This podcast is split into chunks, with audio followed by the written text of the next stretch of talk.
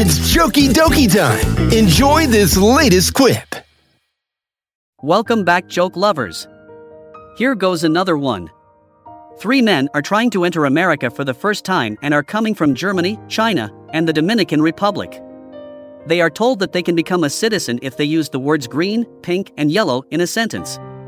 The German is up first. He says, I love looking at pink and yellow flowers in the green grass, it looks beautiful. His sentence was good enough and he was given citizenship. The Chinese man is up next and says, I love looking at all your green money, mine was weird, pink, and yellow. He gets in too. Now, time for the Dominican. He thinks long and hard and he finally says, When the phone grins, I pink it up and say yellow. Hope you like this one. Feel free to share using this social media share button. Later.